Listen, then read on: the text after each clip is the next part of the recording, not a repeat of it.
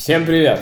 Сегодня привет. 30, 32 выпуск. Сегодня у нас форс-мажорно скоро запись, потому что мы что давно ничего не записывали, и праздники сбивают с ритма.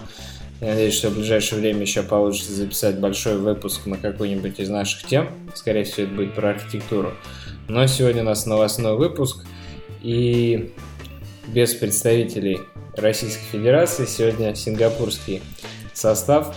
Сегодня я, Денис Неклюдов и Степан Гончаров. Степ, Всем привет. привет еще раз. Да. Очень Мы рад с... быть на подкасте сегодня. Да. Мы, значит, со Степаном съездили на Мобиус Санкт-Петербург и выступили там с докладиком одним. Ребята там про архитектуру очень много все разговаривают. Вот мы еще набросили вариант один о том, что можно говорить про архитектуру. Вообще, Степ, расскажи, как тебе Мобиус? Мобиус отлично. На самом деле, одна из лучших конференций, на которых я был. Особенно понравилось, конечно, ехать туда спикером, потому что гораздо больше возможностей пообщаться с очень интересными людьми. И в целом доклады были очень на уровне, и прям смотришь доклады с других конференций, тот же самый, да, DevOps, и видно, что российские конференции тоже не отстают. Да, что да, очень и... приятно. Я надеюсь, и снято будет смонтировано тоже быстро. Организаторы обещали бесплатный доступ выложить в июне-июле. Потому что в прошлый раз, по-моему, в сентябре или октябре выложили. Это уже было как-то не очень круто. Но, с другой стороны, конференция год назад была да, летом. ну хоть выложили, и то ну хорошо. Ну, да, выложили хорошо. И то потом долго еще цитировали, ссылались на материалы, которые были на этой конференции. Поэтому в любом случае, когда бы они не выложили, посмотреть интересно. Да и мы сами тоже ждем. Правда, для участников спикеров выложат пораньше. И там я не на все успел сходить, и там есть что посмотреть, мне интересно. Поэтому, как будет время, посмотрите расписание, выберите, что вам тоже интересно, и ждите, когда появится видео. Ну, а можно еще раз спросить там участников. Да, на самом деле, что еще было очень удивительно для меня, то что прям людей, которые разрабатывают в продакшене на Kotlin, было практически половина. По крайней да. мере, на нашем докладе. Это правда. Да и на других поговаривают тоже, когда спрашивали про Kotlin, половина аудитории, а то и больше поднимали руки. Даже, по-моему, спрашивал чувак, который открывал доклады все, которые был на первом кино. По-моему, спрашивал про Kotlin, тоже было очень много рук. Да, он спрашивал точно. Помимо свиста, он еще интересовался Kotlin. Да, что ребята из JetBrains, конечно, провели огромную работу по маркетингу. И всем зашло. Да, по маркетингу, по удобной работе языка они тоже провели работу. Это же все-таки не просто так, потому что такие, о какой хайповый язык, а еще потому что это удобно и приятно работать с ним. Да, это, наверное, единственный, кроме Java, язык, подходящий более-менее для Android разработки в плане того, что не сильно разрастается приложение и компиляция довольно быстрая. Ну да. Но не будем плодить еще миллион новых пользователей языка. Я думаю, они и так попробуют в ближайшее время. А, что, что у нас тут сегодня по новостям? А, вот тут недавно слушатели, по-моему, или кто-то подметили, что на подкасте Android Developers Backstage, где Чет Хейс и Тор Норбай все время расспрашивают ребят, к ним приходил чувак из Gridla, uh-huh. по-моему. Или, или не из Gridla, а из Android Studio. Ну и что-то там из фреймворка, в общем, был. И говорит, а вообще-то вы знаете, что мы поменяли настройку, и теперь вам не надо ставить минус DK версию 21, флейвор отдельный создавать специально, чтобы билдить тестовый сбор. Ведь раньше какая была история? Что Multidex нативно поддерживается с 20 с лолипопа. И чтобы сборка была быстрее, он не разбивал на Вернее, что, ну, не, не делал сложных операций с DEX. Да, чтобы DEX знаешь, не мержил. Да, чтобы не мержил DEX, то для этого он как раз-таки берет и 21 ставим, и он собирает быстро.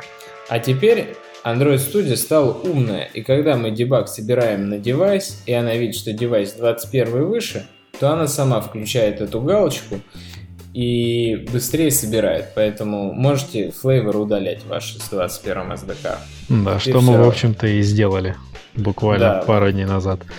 Да, вот. 2.3 Android Studio это все уже поддерживает.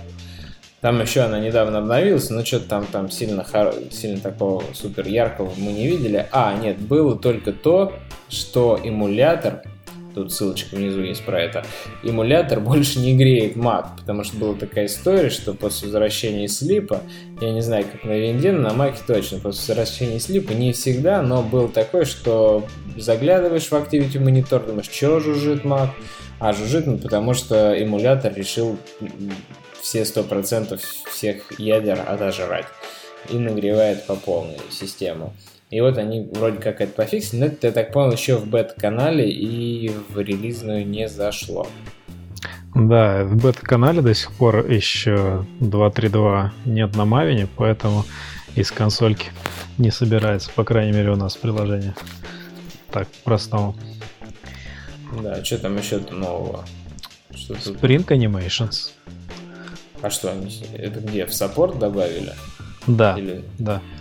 Тот из саппорта? Не, ну Spring давно уже добавили. А, теперь написали официальный док, да. Теперь к Spring Animation действительно добавили официальный док на developers.com, поясняющий, что же это такое, потому что зарелизили они быстрее, чем ну, как обычно. Сначала релизишь, потом кто-то пишет статью, а потом оттуда копируешь документацию. А потом еще кто-то все равно напишет статью, которую все равно все будут использовать, потому что она лучше, чем официальная дока. По крайней мере, понятнее. Да, да, это правда. Человечным языком. А еще потом в подкастах обсуждают, и люди вот потом еще а, аудиально лучше воспринимают, чем визуально.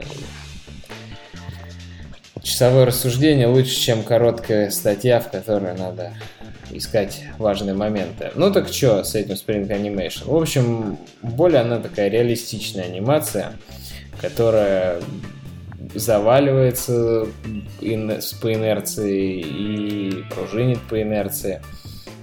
Выложена на отдельном, кстати, отдельной зависимостью, Support Dynamic Animations называется.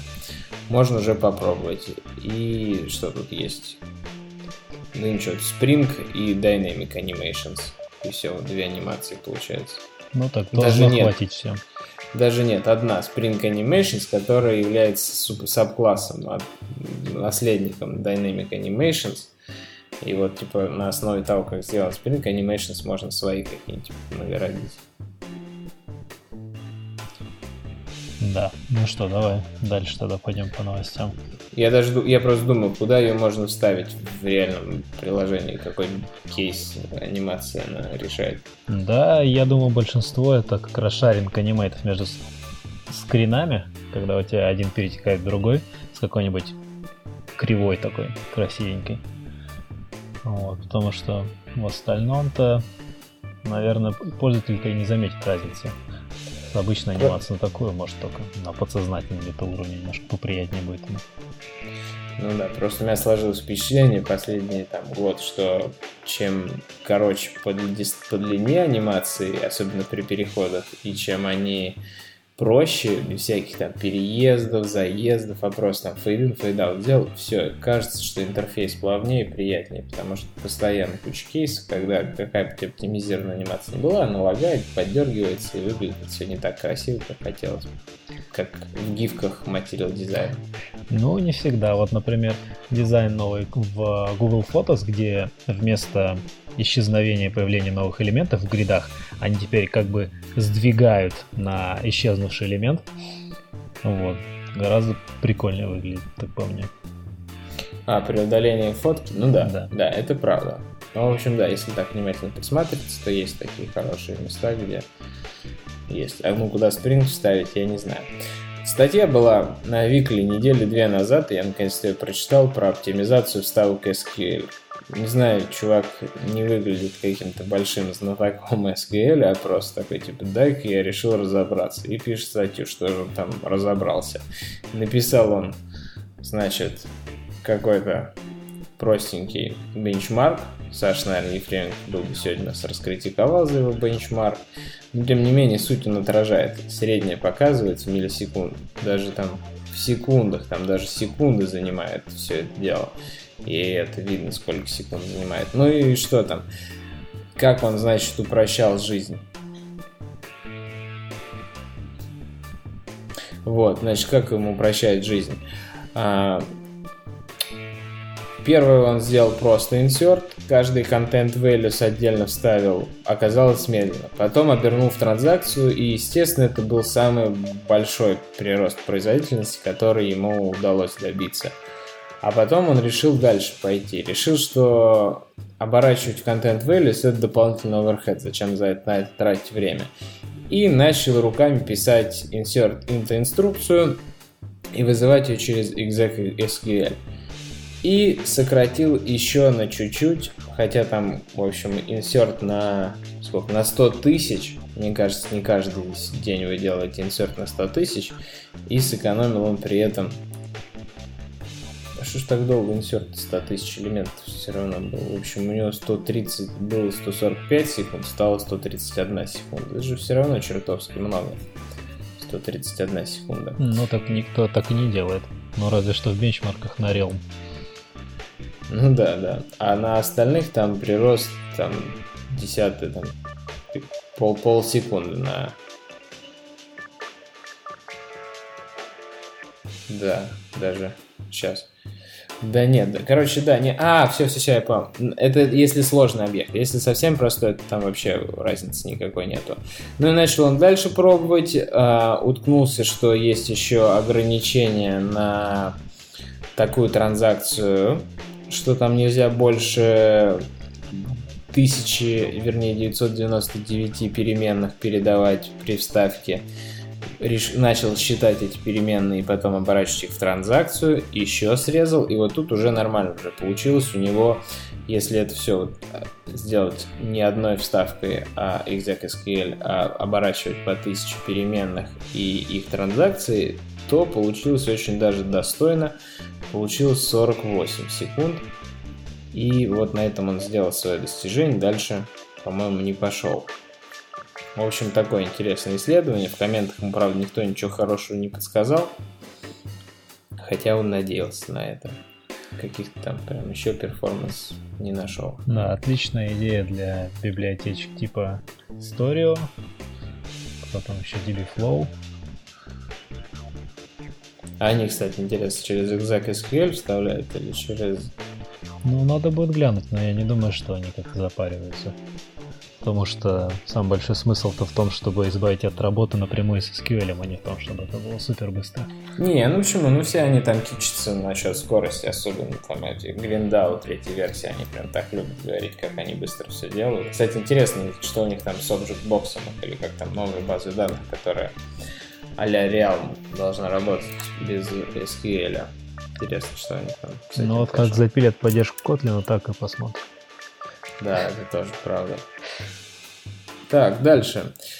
А, я хотел посоветовать еще слушателям послушать э, контекст Артема Зинатулина и Ханнеса Дорфмана. Они приглашали ребят из Котлина и два выпуска разговаривали о компиляторе системы сборки. Достаточно глубокий рассказ, прям нужно быть готовым. Налегке послушать не получится. Но по шагам рассказывают, причем там Ru English, то есть э, basic knowledge ваш будет достаточно, чтобы понять, потому что разговаривают российские спикеры на английском языке, очень легко слушается для русского уха. Так, ну и что еще? Пока Денис немножко отвлекся. А, да, как послушайте подкаст, посмотрите обязательно видео еще с DevOps. Там довольно много интересного из тех, что успели посмотреть, это Tips and Tricks для IntelliJ IDEA и Android Studio туда же. Вот уже довольно много таких видео, но на самом деле они добавляют все больше и больше всяких фишечек, особенно для Kotlin и для вот Java 8. И довольно-таки интересно, даже если уже смотрел такое видео, потом смотришь еще одно похожее, и такой, ага, вот это я уже вроде смотрел, но так и не использовал. И вот начинаешь постепенно все больше и больше фишечек использовать. На продуктивности сказывается, конечно, очень положительно. Вот, так что всем рекомендую. Вот еще один очень интересный доклад, это опять Wharton. Вот в этот раз рассказывает про то, как менеджерить ViewState с помощью RX. И подход на самом деле довольно оригинальный. плане того, что это нечто среднее между тем, что мы, например, используем MVVM вместе с датабинингами, и также, например, любой другой подход с MVVM, основанный на оборачивании всех view в Observable. Вот, но при этом он является нечто средним между слушанием всех Observable и реакцией на них, и так называемыми редюсерами, которые используются больше сейчас в JavaScript, и постепенно вот я несколько проектиков уже на GitHub видел. Для Android пытаются их использовать. Идея, в общем, в чем? Есть э, иммутабельное состояние для всех вьюшек на экране. И с ним может работать всего одна функция, которая называется reducer. Работает она как? Туда приходит какой-то ивент, это может быть нажатие кнопки, пользовательский ввод в какое-то текстовое поле там посимвольно, еще что-то, ответ от сервера. И все эти ивенты, они модифицируют состояние view то есть создавая еще одно иммутабельное состояние. Вот. И таким образом получается довольно простая для тестирования система, но при этом немножко больше работы надо, чтобы сделать состояние иммутабельным, написать все возможные для него трансформации. Но в итоге, по крайней мере для JavaScript разработчиков это того стоит. Для Android еще не пробовал подобный подход, так что пока еще говорить рано, но я думаю, для проектов Джейка это как-то сработало, раз уж он решил об этом рассказать. Денис, ты еще здесь? Ясно. Так, что у нас еще есть интересного с DevOps? Вот. Роман, Роман Г и Чет Хас рассказали о том, как работает UI. На самом деле, очень интересно, особенно про градиенты. О том, как избежать видимых таких э, разделений цветов на градиентах с помощью шумов и всяких паттернов, которые добавляют немножко плавности. Вот. Что еще? Очень интересное видео про Constraint Layout, на самом деле. Ребята добавили очень много всего за прошедший год. И одно из самых таких больших нововведений это Direct Solver. Да, как многие уже знают, они используют систему решения линейных уравнений, чтобы расположить все вьюшки внутри лейаута. Вот, но при этом для многих случаев это просто не нужно. И как бы ребята это поняли и добавили. Direct Solver, который работает очень близко к тому, как работает сейчас. Relative Layout решает как бы все в один проход и при этом да, гораздо быстрее. Вот. Что еще там было интересного? Так, еще ребята рассказывали про то, как сделать красивую анимацию на Constraint Layout. Вот это мне на самом деле очень понравилось. Дело в том, что сейчас можно задать два набора констрейнтов для одного и того же лейаута, и при этом через э, Begin Delay, Begin Delay Transition стандартного андроидовского API можно подменить эти констрейнты, и все анимации будут просто шикарные. Вот, на самом деле, я думаю, покрывает процентов 80 от всех случаев анимации. И это очень здорово. То есть ребята очень большую работу над констрейном провели, и как я уже писал где-то год назад в одной из статей, да, уже пора использовать Constraint Layout. Вот как бы там его не ругали за то, что с ним работать неудобно, он все-таки довольно быстрый и для очень многих случаев довольно удобно даже в UI просто накидать по-быстрому. Вот. Ну что, Денис, я слышу, ну ты да. уже здесь. Да-да, это правда.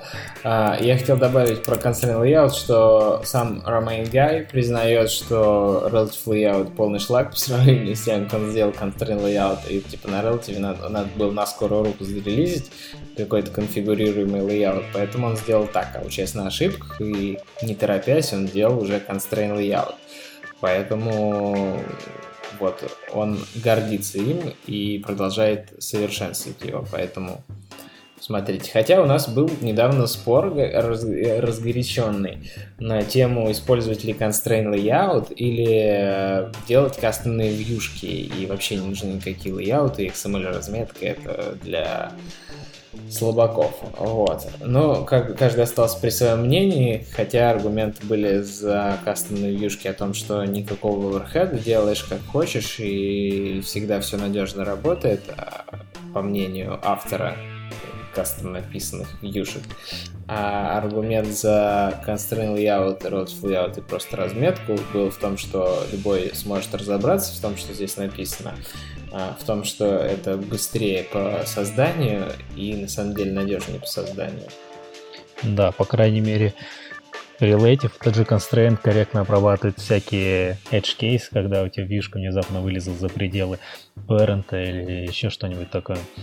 Вот, чего в кастомных вьюшках придется всегда все каждый раз заново описывать. Да, поэтому, конечно, не знаю, есть ли среди слушателей наших тех, кто пишет руками layout ы, но если вы этого не делаете, то как бы окей, не делайте этого, продолжайте. Вот, кстати, constraint надо. Если у вас действительно сложный layout, возьмите, попробуйте constraint затащить. Вдруг вам понравится на нем верстать, и relative layout вы забудете навсегда.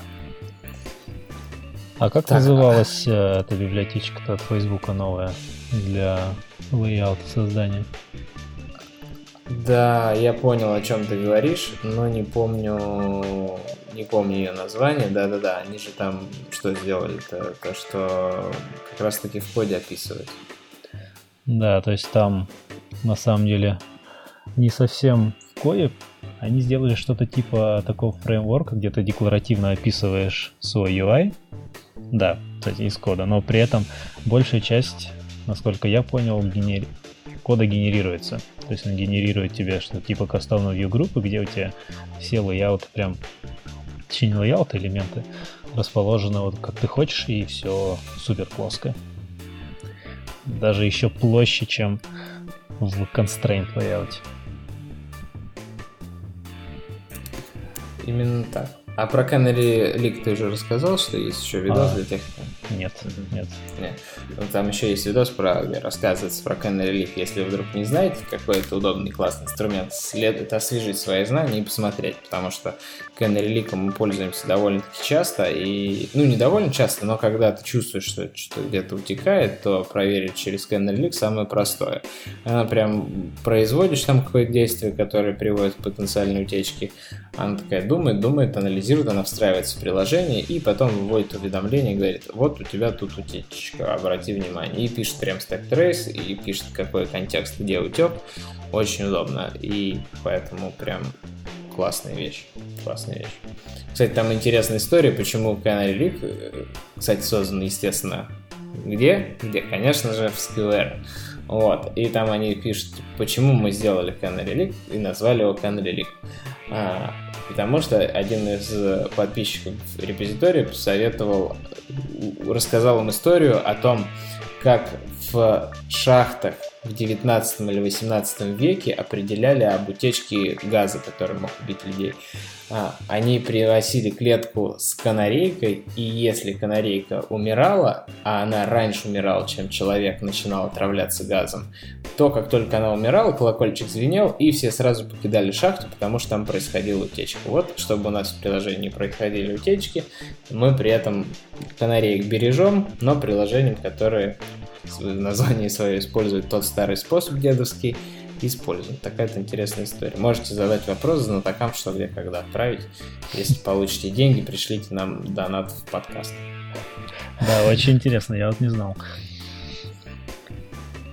Так, что, про эмулятор мы сказали, да?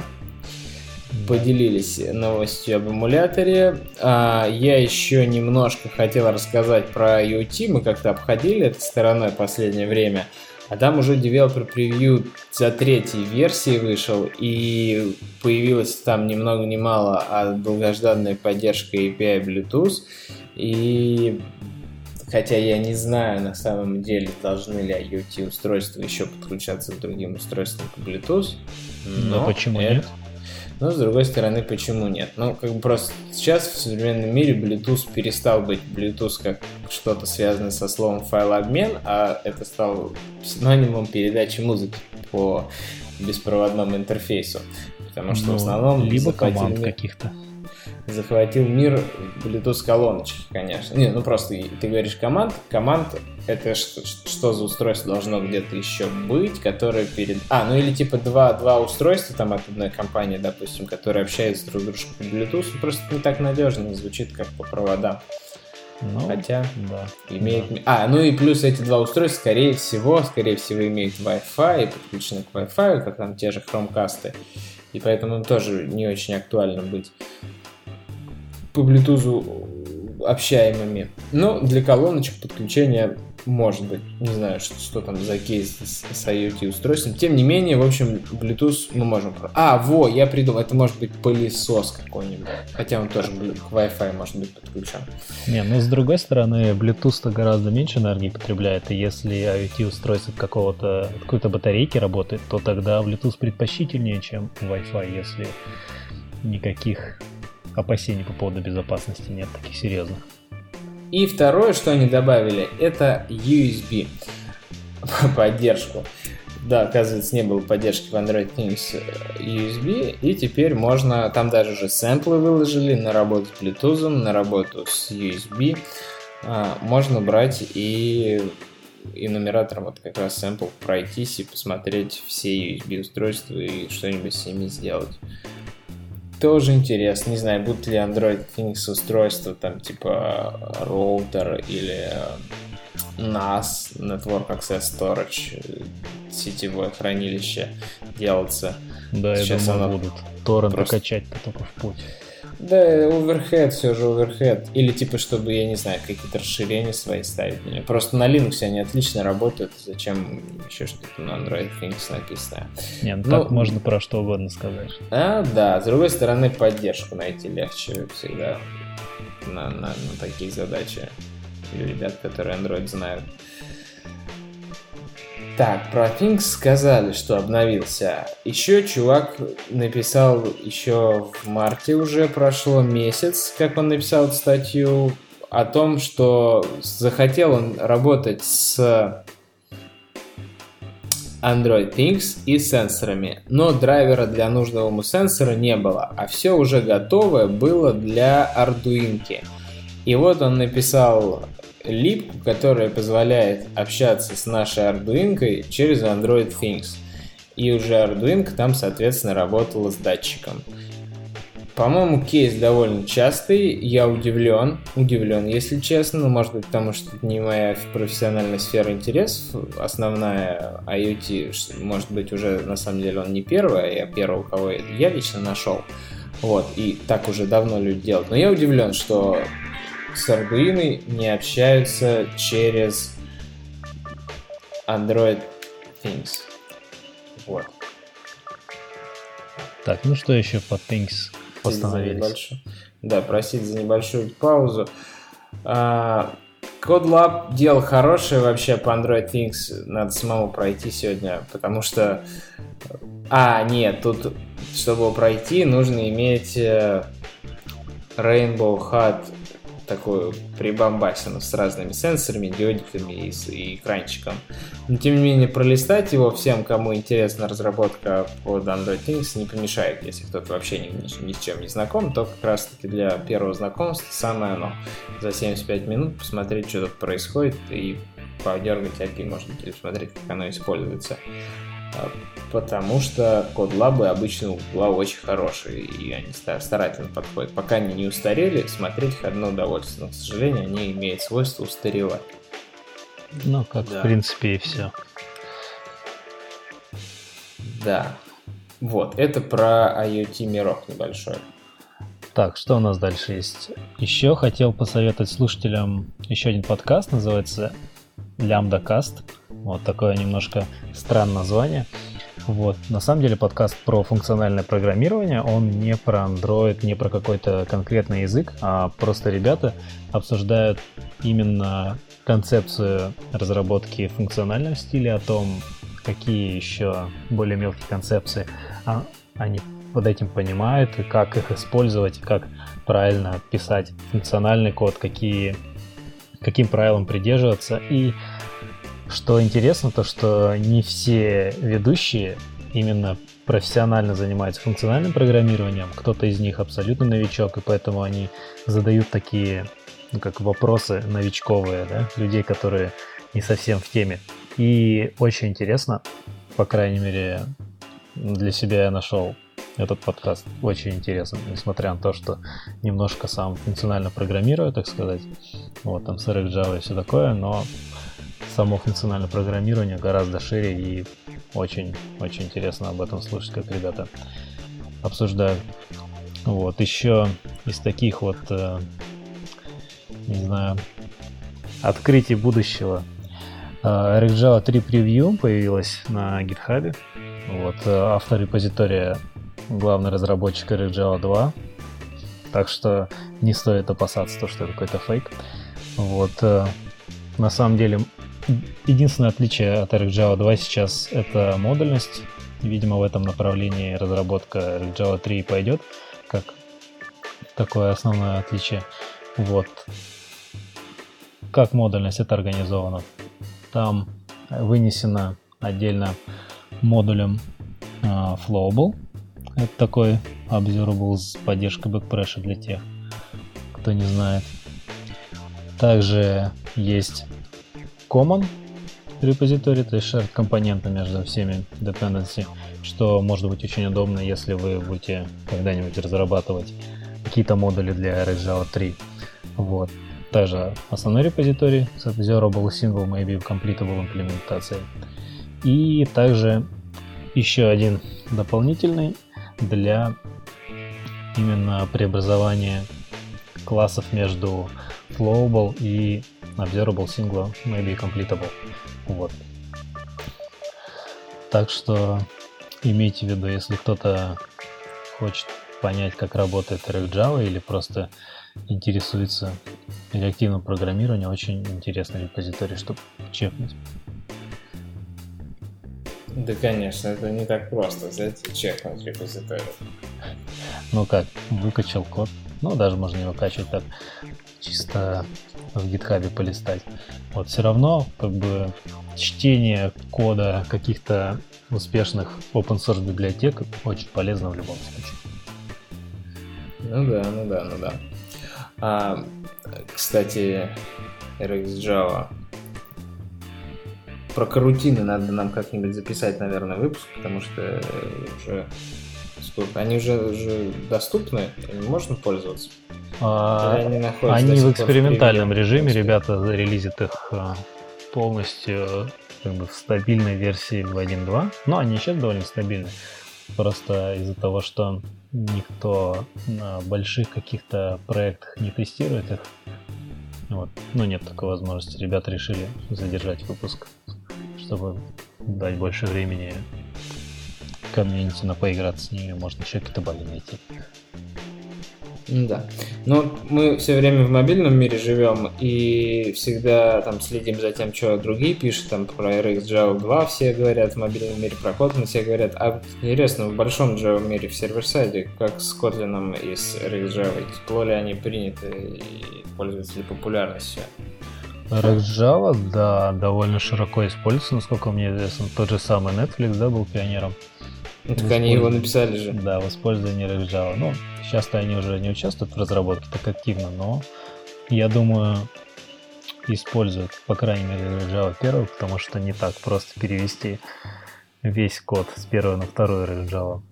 Также, да, довольно многие компании, которые в свое время подписались да, под Reactive Manifest, вот, тоже используют, в том числе... Ну, так они же реактивны, наверное, на скаловских инструментах живут? Да нет, Или... на самом деле очень много реактивных библиотек. Вот в а, Java мире это как раз Array Java. Есть также библиотека под названием Reactor. Вот. Последняя версия реактора очень похожа на Array Java 2, потому что автор второй Array Java также и один из ведущих разработчиков реактора. Также еще есть э, ну, это гугловая гера, конечно, не считается. Вот, была еще до появления RxJava одна библиотека, что-то типа Reactive Java она называлась, я уже не помню. Но в итоге разработка закончилась, потому что разработчик библиотеки присоединился к RJava в свое время. Вот. Так, так, так. Вот. Еще одна из популярных библиотек для реактивных для Reactive, Reactive Extensions это Cyclops React. Вот. Ну, тоже довольно как. То есть у них там жизнь вообще очень насыщена. Там на конференции не просто все приходят такие, типа, говорим об RX Java, а у них еще и куча разных RX да. инструментов реактивных, и они еще спорят и холиварят, какой из них брать, а не просто использовать реактивный инструмент или не использовать. Да.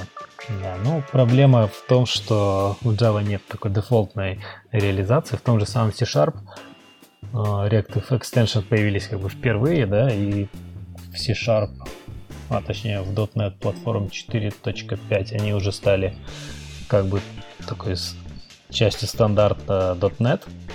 Вот, так что никому и в голову не приходит писать какие-то тучи библиотек для этого. Вот, все уже есть дефолтное. А вот как-то в JDK уже давненько добирается и все еще не добралось. Да, это все о Скотлином, потому что слышно о нем только вот такое ощущение из Android Committee. Особенно интересно с Kotlin, который компилится в JavaScript. Реально это кто-то использует или они просто так сказали, ну типа что вот есть, а чтобы это в жизни использовалось кем-то, я не слышал. Ну, тут, конечно, да, такой вопрос.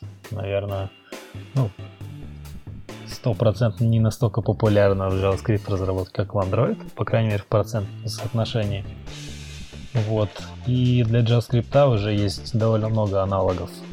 Kotlin, тот же самый TypeScript, потом еще CoffeeScript, да, старичок CoffeeScript тоже Да, да, ну и по сути они вот делают для JavaScript то же самое, что делает код, да, добавляет немножко типизации и делает более приятно для написания кода. То есть в этом плане, конечно, Kotlin в JavaScript мире никакой революции не совершил, вот.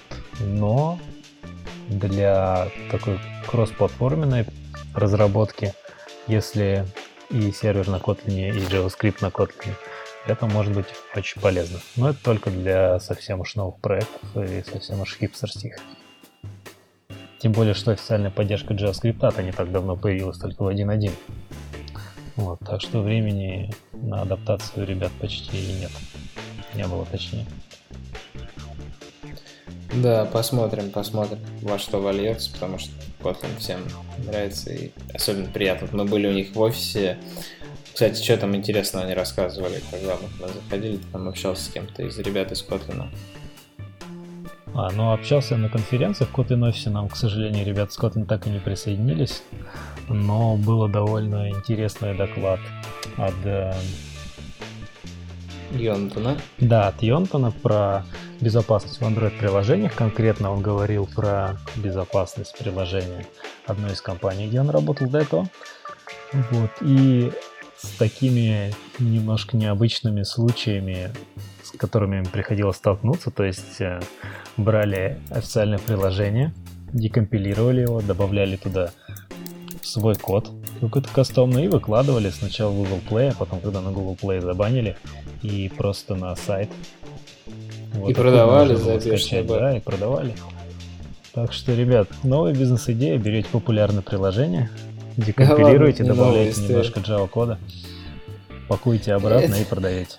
Да это не новая идея. Мы даже, по-моему, обсуждали в одном из выпусков, что у нас есть знакомый чувак, который работал в новосибирской компании, который занимался тем, что паковал, что делал 300 кло- по 20 разных клонов игр. Ну, то есть выходит Flappy Bird, они лепят Flappy Elephant, Flappy Butterfly, Flappy Spider-Man, все хайповые слова, Flappy Kotlin, Flappy Rick короче, все подряд, все, что по тегам популярно, засовывают.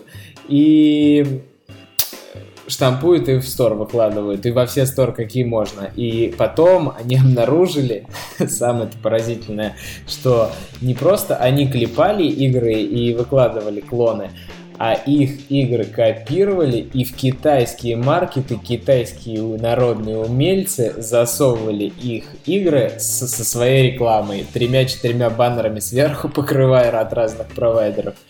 Так что тут уже такой горячий рынок, он уже, наверное, даже остыл. Я не знаю, как там с маркетами альтернативными, потому что Китай по-прежнему без Google Play живет. И надо поймать нам столько китайцев и расспросить, как они живут вообще без Google Play и откуда скачивают приложение. Да, отличная идея. Пригласим пару китайцев тоже.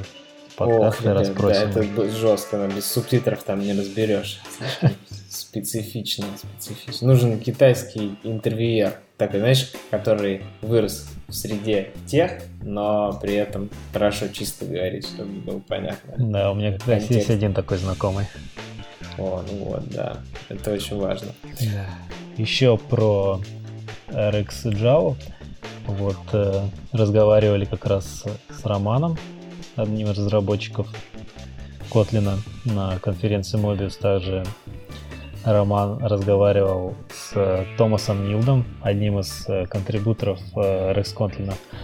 Вот, и у всех в голове витает одна и та же мысль взять и переписать эту Java на Kotlin, чтобы можно было ее использовать нормально в Android проектах без необходимости прописывания имен э, интерфейсов, да, потому что в Kotlin сейчас такая проблема с Java 2, что из-за оверлода методов не всегда Kotlin понимает что это за интерфейс, который ты пытаешься передавать, и приходится все время руками писать его имя. Вот, многим не нравится, и сейчас есть уже а, релиз-кандидат для RX Kotlin, который решает для некоторых операторов эту проблему. Но в целом проблема никуда не уходит, она есть. И один из вариантов ее такого решения, прям кардинального, это переписывание RX. И вроде уже и я готов этим заняться, да, частично. Вот, сам Томас тоже порывается, и я думаю, в скором времени что-нибудь такое начнется, какой-нибудь такой проектик. Вот. И будет приятно потом его использовать и в JavaScript бэкэнде Kotlin, и в Kotlin Native потом. Ну да, да, это же какой плюс. Написал на Kotlin, везде заюзал.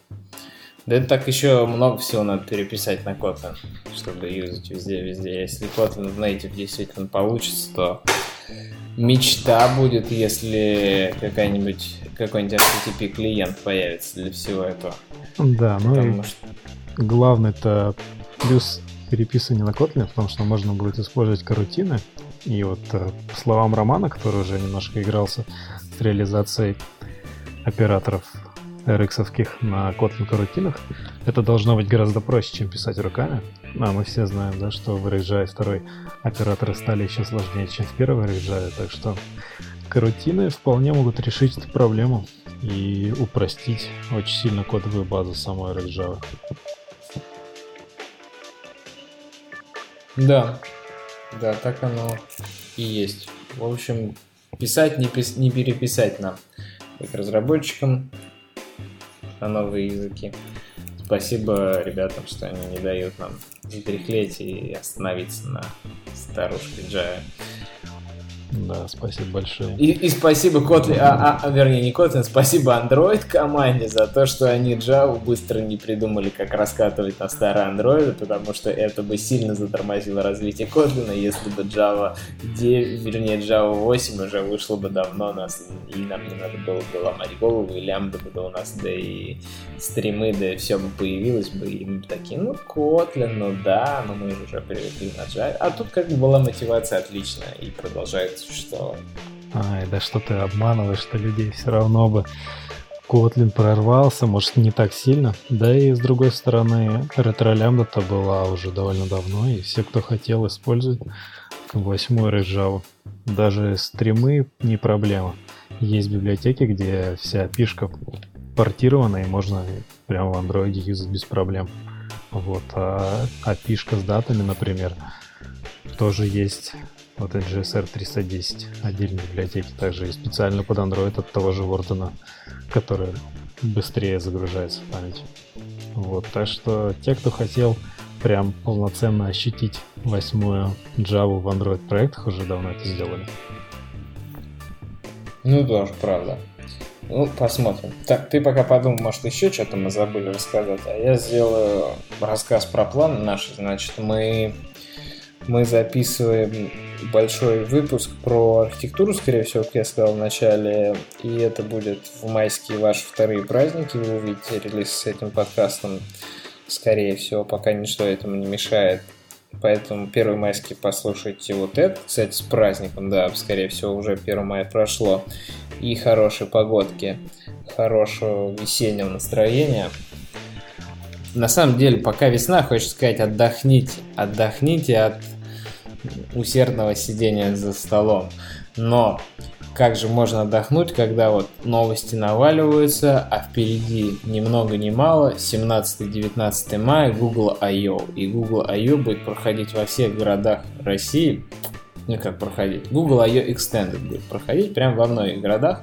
Скорее всего, ребята в ближайшее время запилят пост на Хабре о том, где конкретно что будет происходить. Сейчас все активно перешли, как вы могли заметить, за последний год с различных площадок оповещения о IT-мероприятиях и не только IT-мероприятиях на meetup.com, достаточно удобный ресурс.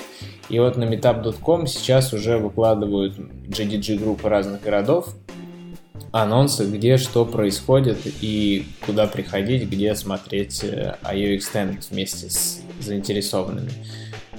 Постараюсь в описании выпуска прикрепить все известные мне ссылки на где что будет происходить, чтобы вы могли уже сейчас найти. Но если сейчас не будет, то в следующем выпуске точно статья на Хабре появится, и вы там сможете посмотреть спокойно и суммированное, резюмированное, где куда идти и смотреть. Что будет представлено, мы не знаем, но надеемся, что что-то для разработчиков именно не реляционное, но хотя бы прощающая жизнь появится в мире Android – и это будет не новое, новое измерение виртуальной реальности, а что-то более прикладное на сегодняшний насущный день. Хотя я бы не отказался от чего-то взрывающего мозг, как это сделали Google Glass давным-давно, но пока предпосылок никаких нет.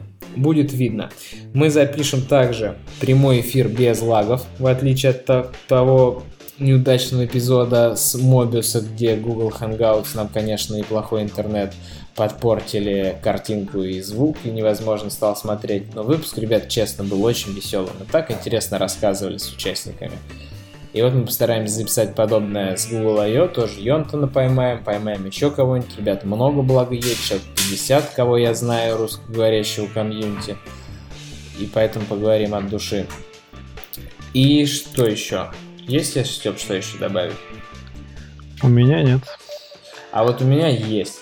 А, у меня есть очень важное сообщение о том, что компания La Moda, а вы должны знать эту компанию, она доставляет одежду, товары. Так вот, они расширяют свои IT-подразделения очень активно, и прям у них очень амбициозные планы. Они там из-за тестирования, из-за крутой архитектуры, и то, чтобы API писалось, и типа оно уже пишется отдельными людьми мобильный API, а отдельными людьми основной серверный API, это очень интересно, мне кажется, я, так, я такого не видел, прям посмотреть бы, как это внутри работает. Вот они, соответственно, ищут на позиции Android разработчиков крутых, крутых iOS разработчиков.